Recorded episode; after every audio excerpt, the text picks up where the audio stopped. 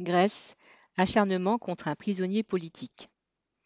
En Grèce, Dimitri Koufodinas, condamné à la prison à vie comme membre de l'organisation d'extrême gauche 17 novembre, entre parenthèses 17N, vient, dans un état critique, de cesser sa grève de la faim le 14 mars.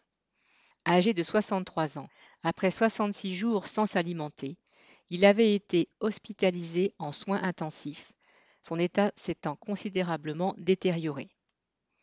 Il avait débuté cette grève de la faim au début du mois de janvier pour obtenir le droit de retourner dans une prison près d'Athènes où sa famille pourrait lui rendre visite. Le gouvernement de droite de Mitsotakis le lui refuse, au nom d'une loi votée par le Parlement en décembre 2020 qui durcit le régime imposé aux condamnés pour terrorisme. En 2002, son organisation a été démantelée, ses membres jugés et condamnés à de lourdes peines. Koufodinas, considéré comme son inspirateur, a été condamné à 11 reprises à l'emprisonnement à perpétuité. Après 16 ans dans une prison de haute sécurité, il avait obtenu son transfert dans un centre de détention rural, un peu moins dur, ainsi que quelques permissions de sortie, comme le prévoyait la loi pour tout détenu, de petits aménagements que la nouvelle loi a supprimés.